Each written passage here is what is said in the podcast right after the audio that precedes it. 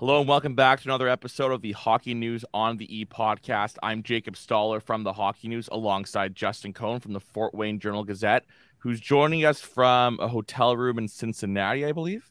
I am in the Queen City, yes, recovering from a game six and getting ready for a game seven. So, this is the life of a minor pro hockey writer uh, during the playoffs. Pretty big game six, a 6 nothing win by the Fort Wayne Komets, puncher ticket to a deciding game seven this this has to be the dream for a writer like yourself on the beat, no? Uh, I guess the dream would be Game Seven in in the finals, and I have actually had that before. Uh, I've had the ultimate Game Seven, to be honest with you. OT in 2008, uh, so International Hockey League, and we talked about this last episode. This was a one one one one one one one one formatted series, right? So keep that in mind. I witnessed the Komets come back from a three to one series deficit, force game seven, then win the championship in triple overtime oh of game seven. And on top of that, they trailed the game three to one. So they trailed the series three to one, trailed game seven three to one, then won in triple overtime with a rookie named Justin Hodgman uh, fresh out of juniors, uh, scoring the uh, the triple overtime winner. So it's pretty hard to top uh, a game seven like that. But I've I've had a few of them. Yeah. I mean, honestly, triple overtime. That seems like you know when you hear those stories of uh, in between intermissions, or whatever, they're eating pizzas and stuff, and and all that. Like, what what's the beat writer's intermission fuel? I mean, one of those marathons. I, I, hate to I hate to admit this, but I, I, mean, pretty much any beat writer I think would back me up on this. Like, people are always like, "Oh gosh, what was it like to see a game like that?" And it's like, really, a lot of times those games are the worst. Like, those are the, the games deadline, right? Because the deadlines, because there's so much going on. Um, you know, that particular triple overtime game, uh, I believe it was a Sunday night. Um, you know, it's going late and you're worried, are you going to make the paper? You got to have multiple versions of the stories. But, but really, I mean, just the, the short answer is there's just so much going on that you don't have time to really enjoy the game and really kind of breathe. Um, I used to compete with another beat writer who was an afternoon paper. So he had all the time in the world. And I was always so jealous of him in that respect because he could, you know, sit there and watch the games. But, you know, I mean, the, the best example of this is I covered four Super Bowls and those games, I mean, in particular, like you really you don't get to enjoy anything because it's so late and there's just so much going on. So I'd love to tell you that yeah, I was I was kicking back during the, the second intermission last night and and eating some Cincinnati chili and really enjoying myself. But really I'm just banging away on the keys and and trying to keep my wits about me and hope that it that I make deadline. Wait, but triple overtime, that doesn't make the paper, does it? Um, I don't remember specifically what we did. I believe that we did make the paper. I mean, I'm gonna I'm gonna brag a, a, little bit here that I feel that I'm better on deadline than anybody I've ever met in terms of speed. Like, I mean, I could bring in witnesses. I've done. I'm not. This isn't ideal, but I've done stories like start to finish in like we're talking like seven, eight minutes. I mean, I'll, right. I'll bang out an entire you know 25 inch story. So that year, I believe we did make the paper barely. I think that we actually held deadline because it was such a big deal, and you know, common hockey is such a big deal. But um, yeah, I've definitely had some dicey ones where you barely make it or you don't quite make it because of the time zone change or something like that. But uh, yeah, it's it's it's always interesting being a beat writer in those big games, and and you don't always get to write as good a story as you hope, just because there's so much going on that that you know civilians don't understand. So let's set the scene for this game seven coming up. Um, you know, game six was a commanding one, a commanding win for Fort Wayne. A lot of NHL, AHL prospects playing a big part for them. Ryan Fanti, Beck Warm, Matthew Borders, uh, Yashiro Hirano, and whatnot. But let, let, let's set the scene for what you've seen from the series so far. Well, I mean, you got to start with Ryan Fanti. He's an Edmonton Oilers prospect. He's had a wild season. We've, we've talked about him a bunch on here. Uh, he's got a, a, a, fight. He's got a goal during the regular season. He assisted on a huge goal last night, scored by William Provo, who is fresh out of um, juniors, and uh, you know comes way out of the net, makes a big save, is able to kind of shuttle the puck up ice to Drake Rymsha, who was uh, a Bakersfield guy, and then to Provo for a, a goal and a three nothing lead. So Fanti has two shutouts in the last uh, four games and set an all-time franchise record for most shutout minutes in a single postseason, which is pretty amazing because Fort Wayne's been playing for 71 years. This record had stood since 1960. Uh, I, I, forget what the number is. It was basically about 120 minutes of shutout hockey. Wait, quick then, question, Justin. Do they keep the records like Fort Wayne, the franchise, no matter what league? They do. Yes, I like that. I'm all for and, that. Well, and there's there's some interesting conversations to be had, probably for another show. But I'll just I'll give you a little tease, which is yeah. the original Fort Wayne franchise. It moved in 1990 to Albany and became the Albany River Rats Okay. But the current ownership group swooped in, bought the defunct, I believe it was the Flint franchise, and moved it to Fort Wayne immediately. So they never missed any hockey in Fort Wayne, and they were able to get the Komets name back and everything like that. So it was seamless from a fan standpoint, and they got better ownership, much better ownership because of this. That's a whole other story too. Um, but if you want to like sort of poke the bear with the Komets or the Komet franchise, you could conveniently bring up, hey, you know, your franchise hasn't actually been playing in Fort Wayne for 71 years because it did technically move to Albany, New York. Mm-hmm. So it's semantics.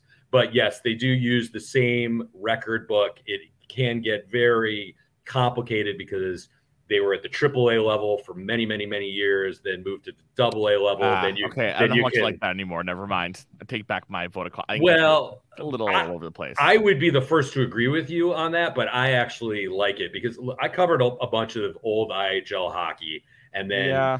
it the quality of play at Double A hockey when they moved, and we're talking 1999, 2000, was commensurate with what we had been seeing the couple seasons before. So you know, sure. but you know, the, the, if you if you go through a record book of any minor league hockey team that's been around, like you're gonna find all kinds of weird things. Like that's true. The, the the caliber of play changed, or the playoff series are wild. Like if you go through Fort Wayne, there were years where it was round robin, or best of three, or best of five. Like you know, all kinds of weird stuff. So at the end of the day, it's just like let's just put it all together and not confuse people a bunch. But Fair. but it's true. Ryan Fanti to get back at this, is you know, the record he broke belonged to somebody who was, you know, you could argue one of the top 20 goaltenders in the world at that time because it's 1960 uh, versus now. So is is that the same thing or not? I don't know. Uh, so Ryan Fanti has been doing incredible things. Important to note, he was not the game one starter. Rylan Parenteau, who had a cup of coffee with Abbotsford, uh, was, but Ryan Fanti has totally taken over. He's played every game since game one and has been incredible. And I, I think he's the real deal in terms of being an Oilers prospect. And he's really showed it, you know, with his work during the playoffs this, uh, you know, this series. He's got a 955 save percentage in five games. That's pretty, pretty rock solid and close to a brick wall as you can ask for. Well, and and Cincinnati, just to throw this out there, Cincinnati's goalie Beck Warm on an AHL deal was, you know, trading shots with him, you know, really for most of the series. He ends up getting pulled in game six, which I don't know the full story yet. Uh, he was pulled with them down three to nothing going into the third period. If he was healthy, which I think is most people's assumption, boy, that's a real debatable thing because is he is Jason Payne, friend of the show, just pulling him to kind of save him for game seven? Uh, because it was three to nothing. They were very much in that game, like, and it was closer than three to nothing would indicate. So to me, if you're pulling the goalie just to save him, like that sent a really bad message to me, to the team, and also to the building. Mm-hmm. But you know, maybe there's something else. I don't know. Maybe he tweaked something, and they just wanted to preserve him. I, I would hope that's what it is. But look, that's why Jason Payne gets the, the the big bucks. He's obviously a better coach than I am, and we'll see how it works out in Game Seven. Before we get to uh, predictions and stuff like that, because you did pick the Komets to lose in six, we'll get to that in, in just a bit. A lot of prediction chatter there. Um, what happened with the injuries? And someone told you to stop writing? Well, yeah. So you know, this is kind of interesting. I mean, you got to keep in mind, um, you know, at this level, there are not a lot of people even trying to, you know, delve into injuries. You know, why are guys not playing in this game or that game? And obviously, we're uh, we're reporting on them every day, and I, you know, I've I've got to do my job, which is, you know, why is this guy out? And maybe they tell me, and maybe they don't, and you know, maybe I have it on good authority. So, you know, I, I typically uh, just go with what they tell me. You know, if somebody tells me on the record, hey, this guy's got a shoulder injury, I'm going to roll with it. Mm. Um, but of course, as we know in hockey, usually the closer you get to the playoffs, it stops becoming knee injury It starts becoming upper body injury. like Paul, Paul Maurice the other day said that every single play on the team is a game time decision. That's the that's the epitome of of the uh, circus. I've always wanted to do a graphic that explains what coaches mean when they give you an injury. So, in other words, if a guy, you know, if he says, "Oh, it's an you know upper body injury he's probably means it's a knee you know if he says oh it's it's a it's a, a lower extremity injury he probably means a concussion like you know you can't trust anything is the point yeah. here so the the interesting thing and and i don't have any objection with this i actually love this i love that a player feels comfortable enough to come up to me and even say something. But a player did pull me aside last night and he said, Hey, can you do me a favor? Can you stop writing about our injuries? And he, he, was a little bit, you know, you could tell a little bit angered by something. And I was like, Well, I thought I'd been being pretty vague. Just specifically, what did I say? And he told me, you know, this is what you said. It wasn't just upper body. I was a, a smidge more specific. And, um, you know, and he was right. So, but the, that puts me in a weird position on a, a few levels because it means do I not do my job in deference to what a player is kind of asking me as a favor? Um, can I do I stop reporting an injury that I've already reported and suddenly start calling it lower body or upper body or whatever? Uh, you know, because if you now I, anything I do, I could be doing at my peril, right? This right. guy may never talk to me. The whole locker room may not talk to me. There were a couple other players that overheard this, but you know, I made the decision right away. I was like, sure, no problem. Like this is not a hill that I'm willing to die on. It's not that big of a deal to me. You know, if it's a knee, I can just say lower body injury, and I don't think the fans will complain. Uh, so he was really nice about it. I like that he asked me, but it's interesting. I don't know. Have you ever had a position like that, or what do you what do you think you do? Um, I have had one situation in the AHL where I I went so when you reference someone else referencing as a shoulder injury, I kind of went off of that, and then I, in an interview with the coach, in one of my questions, referenced that, and they caught me uh, on it and said, like, who said it was, who said it was a shoulder injury or, or collarbone? I can't remember. It was Sheldon Keefe, who's now with the Leafs. Right. Um, and I was like, well, that's just what. And then I, I don't know if I hesitated to say the player that said I kind of just like froze. And he was like, well, that I'm not discussing injuries. So that was my one experience that I had with it. Um, I personally think, look, if we're talking like macro here, I think that professional hockey teams, whenever there's betting involved, I believe they need to disclose injuries and the nature of it. I'm a big proponent of that. If you're going to profit off of gambling endeavors, you need to be transparent.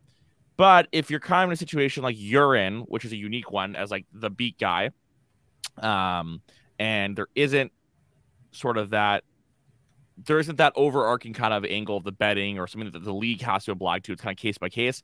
I get it because I mean you, you got to kind of salvage that relationship and it, uh, let's say it was like some mysterious story where there was a big you know outline to find out what the injury was. That's different, but that's kind of my take on it. But I, I want to get to um, beat writers and relationships and Fort Wayne Komets and Justin Cohn right now um, because you shared with me the uh, what I I now know is the famous Wichita six story that we got to talk about because you picked Fort Wayne six, and well, maybe you're right. Maybe it's Fort Wayne seven. Who knows? And this was the championship. But let me just fill those in on it a bit.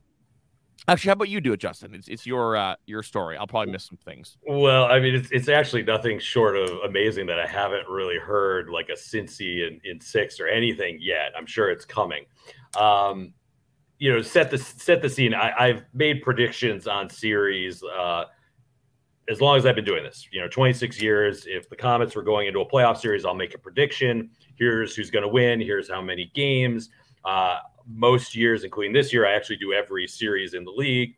Uh, I get zero credit for my insane accuracy, which is somewhere around like 85% of series I've gotten right, and a good portion of those I've gotten right to the game. But of course, like all things, you never hear about what you do right. You only hear about what you get wrong, right?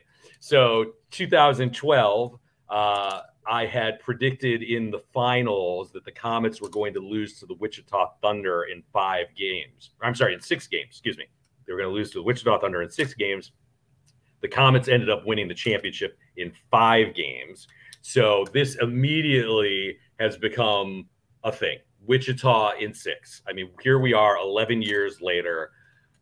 It's cooled down a little bit, but I definitely don't go a week without hearing it. And I mean, I'll hear it from my wife, I'll hear it from people at the Fort Wayne press box. I, I will have former players from that team come out of the woodwork at the strangest times, just send me a text message. Hey, Wichita in six, we haven't forgotten, you know, whatever.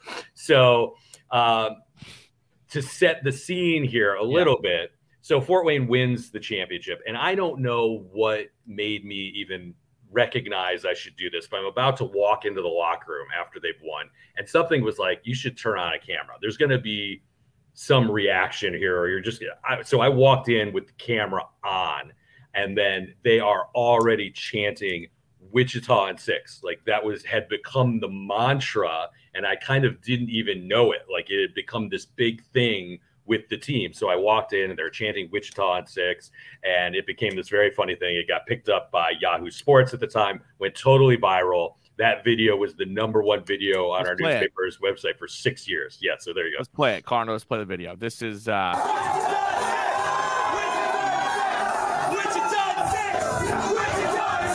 the locker room right now.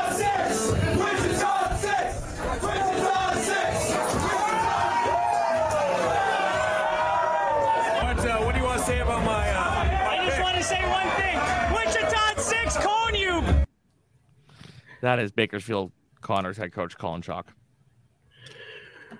Uh, I'm just kidding. I love Coney. I give him a hard time, but he calls it how he sees it. I respect him.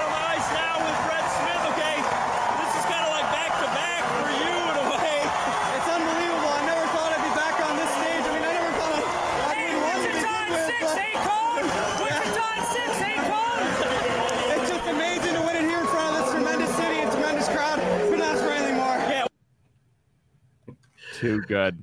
Too I mean, good. it's it's it's it's funny, you know. Like, there's a few Easter eggs in there. I mean, Colin Chaulk and I actually became pretty good friends. I covered him for a very long time. Um, actually, yeah, uh, I don't know. There's a there's a lot of stories he and I have. Uh, but there's Al Sims in there, which was Fort Wayne's coach, former NHL coach, was Bobby Orr's defense partner.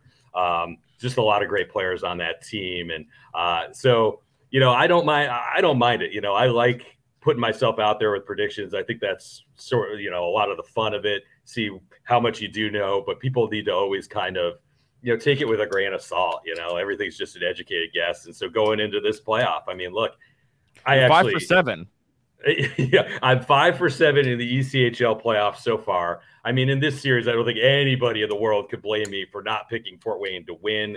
They still could lose, so I could still just be a game off. But um, you know, it's it's it's just a funny thing. And it, you know, like I said, you know, players find motivation in the strangest things. You know, I mean, I don't know your experiences with it, but I can remember a time where I would walk into locker rooms, visiting locker rooms, and see articles I had written posted all over the walls. You know, bulletin board material. Sometimes you get a quote, and you just know it, this is going to be bulletin board material. And the player that came up to me yesterday asked asked me to lay off injuries. Why is he doing that? Because the team Cincinnati's reading my stuff and they're trying to hone in on this player's specific injury and use it to their advantage. So, you know, we do play this kind of fun role, whether people acknowledge it or not, as reporters at this level. Let's move on to some of those series that we want to get to, which is Idaho versus Utah to start. Utah wins the first two on the road, had a chance for a massive upset, and then lost three in a row um, at home, and then game six. So they lost four in a row and, and kind of fizzled out there. What happened? Yeah, so th- there's so many interesting ways to look at this series, and it's really hard not to look at it as Utah really missed a chance here. So for people who haven't paid attention, I mean, this was the uh, ECHL equivalent. It had the potential to, of the ECHL equivalent of Panthers over Bruins. Uh, the Idaho Steelheads, the best regular season team in ECHL history. Some would say just the best team they'd ever seen. And Utah, uh, you know, they were okay during the regular season. Now they got a bunch of guys back from the AHL before the playoffs. The biggest one being Trent Miner, their goaltender. Uh, like we talked about last week, they go out, win the first two games at Idaho, and then to come back in a 2 3 2 series and fail to get a single game on home ice has got to hurt. But here's the big thing. So the last four games of that six game series, all tied after the second period, all tied after the third period. So they all go to overtime, and Idaho wins all four of them. So, I mean, Utah to lose four straight overtime games, including three on home ice. I mean, that's that's about the most painful way to go out I can think of. uh, so, you know, other things from that. Sorry, go ahead just impressive that Idaho won four in a row with their backs against the wall. I know they're one of the greatest teams in the ECHL regular season history, but four times, like, other way to put it, Utah had four chances to win. Oh, exactly. And, like and, great goaltending at both ends. And I, I'm not going to tell you for a second that Utah played poorly. I mean, Utah played well out of their minds.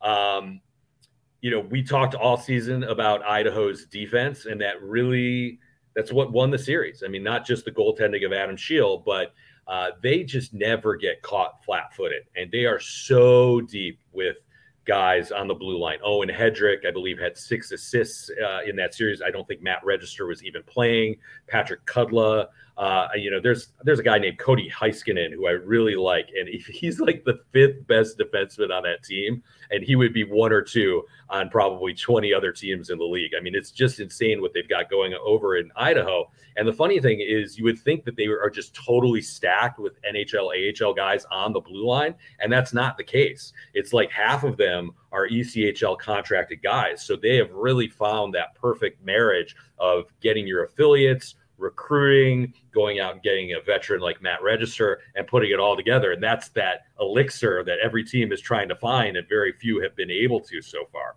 So now Idaho, uh, I had picked a sweep. They end up winning in six, but now they play the series that we had predicted. They're going to take on the Allen Americans, who had uh, a little more trouble with the Kansas City Mavericks than I thought they were going to, but they move on. And this is like the series that if you watch the Mountain Division, this is what you wanted because you've got maybe the league's greatest offense in Allen with all these huge names Colton Hargrove, Hank Crone, Jack Combs, Liam Finlay. I mean, it's just insane versus this insane defense. And I mean, it could be a real show, but Idaho, uh, you know, they dominated Allen during the regular season. So if you're going off that regular season, it should be Idaho. But I think it's going to be a much closer series now than I thought going into the playoffs. Moving to the south, Florida versus South Carolina, and that brings us to our prospect of the week, Florida goalie Cam Johnson.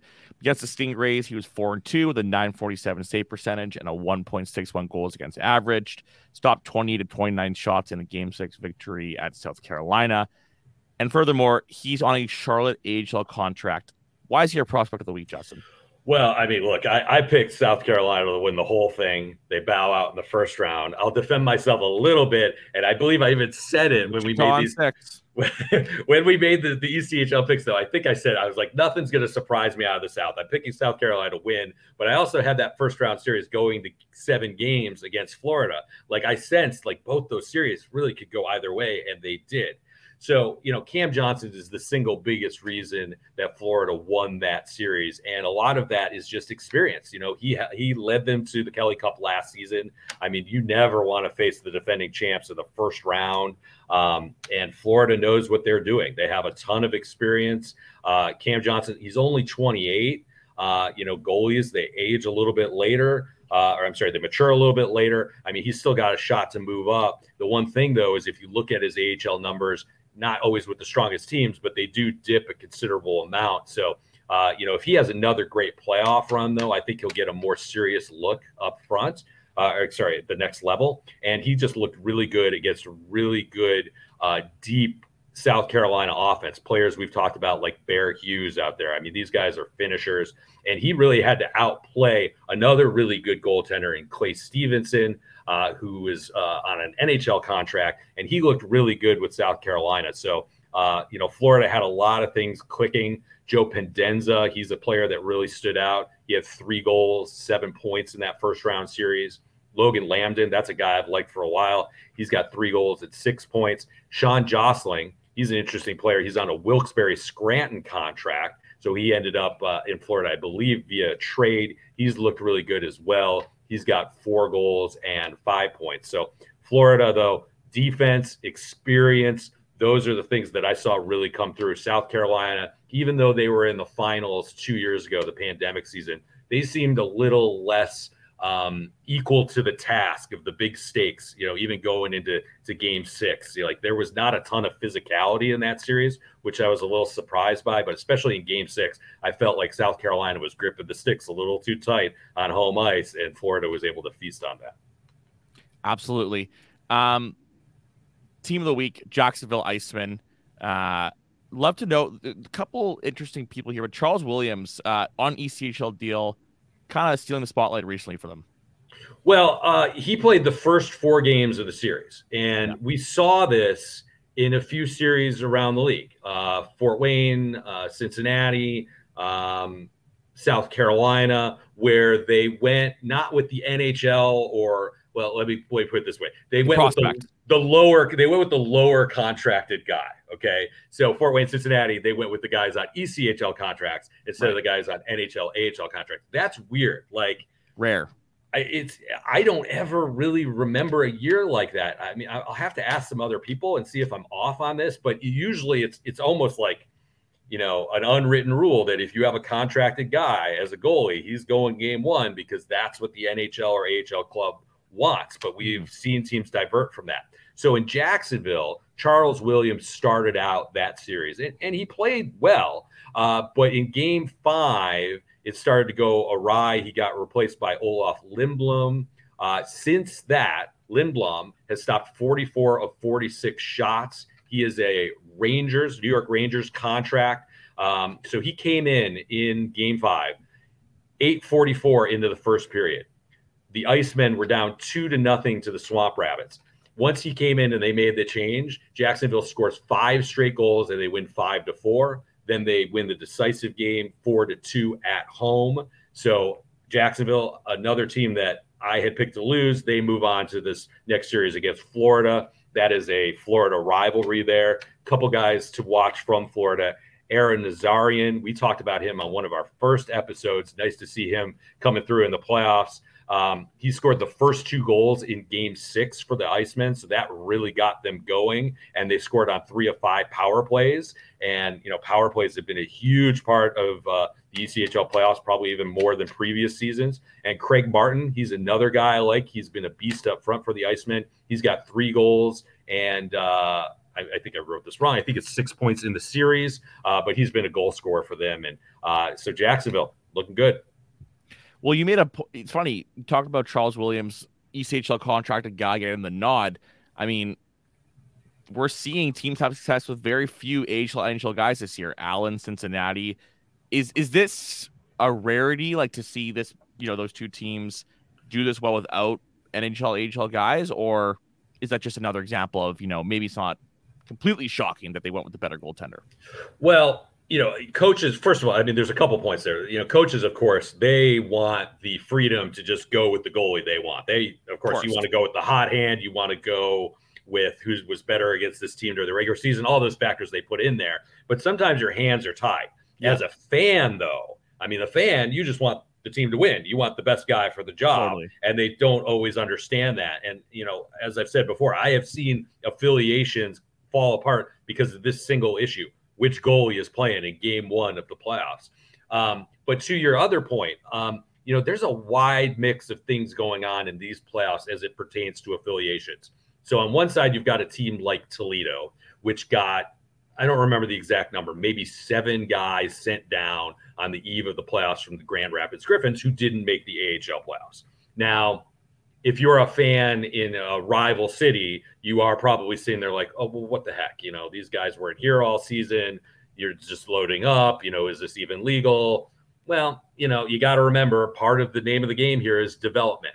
So if you're Grand Rapids, if you're the Detroit Red Wings, you want guys getting playoff experience. If these guys were really Toledo guys that were signed by Grand Rapids as a favor, that's the name of the game.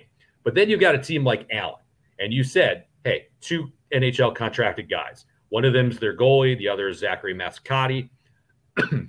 Excuse me. Allen uh, is a, a, different sort of market, sort of like Fort Wayne, where there's you know some history there, and they like to build their team with quote unquote their guys. You know, like Colton Saucerman. I actually had this conversation with somebody. Colton Saucerman. He looks like an Allen American. He's got this great big beard. He'll play an offensive style. He'll get physical with you. I mean, there are certain guys that you're just like, that's an Allen guy. So I believe that Allen is just less concerned with affiliates less concerned with getting those prospects. They would like to put together a team with their types of guys because that's what they've had a lot of success with. And that's what we're seeing this year. And there's yeah. definitely an upside to it because you know who your roster is going to be. Well, you chose these guys. Nothing is out of your control except for the goalie, really. But, well, but we kind of mentioned how we were wondering out loud, I think it was last episode or two episodes ago, if there was certain provisions written into the affiliation agreements that covered these things because I I wonder if like some teams have things written in and others don't in terms of like you have to play I don't know NHL HL I don't know how you'd word it but if you know what I'm saying just kind of outline yeah yeah I guess I need to get somebody to be honest with me about that because I think what you're saying is like is it written into the agreement that like hey Komets you have to start Ryan Fanti in game one yeah I feel like there's an unspoken rule per se that's where things get really gray area and messy I think it is more of an unspoken, but I will try and and find out on that. And but you know, part of the ECHL playoffs, I hate to say it, but there is this great element of luck involved. You know, not to give you another Fort Wayne example, but they have a player, they committed a spot on their playoff roster to a defenseman named Alex Peters. He's was up in the AHL with Bakersfield. Bakersfield got eliminated. Everybody in Fort Wayne is sitting here assuming Alex Peters on route. He's going to be here for game two. Like this is what everybody told us. He never showed up. Okay. Mm-hmm. We still really don't know the reason. Okay. I'm going to take an educated guess. He signed a contract for next season with Bakersfield uh, a few days ago. So I'm again, I'm guessing that somebody made a decision. Let's not risk an injury, mess things up for next year. Don't go play for Fort Wayne. You know, maybe Bakersfield stepped in, maybe Peter's agent, maybe Peters himself. But I've also heard, no, no, no, he got injured. You know, that's why he's not here. I, I don't know what's going on, but I do know from a fan perspective this you committed a valuable roster spot to a guy who never showed up. Okay. Mm-hmm. And here they are last night. They literally did not have an extra body. Like right. they had to play a forward at defense. And you're sitting, you can't help but wonder, hey, if they had not cut one of these guys to make room for Alex Peters, they'd be in a better spot. And all of this is because of the affiliation.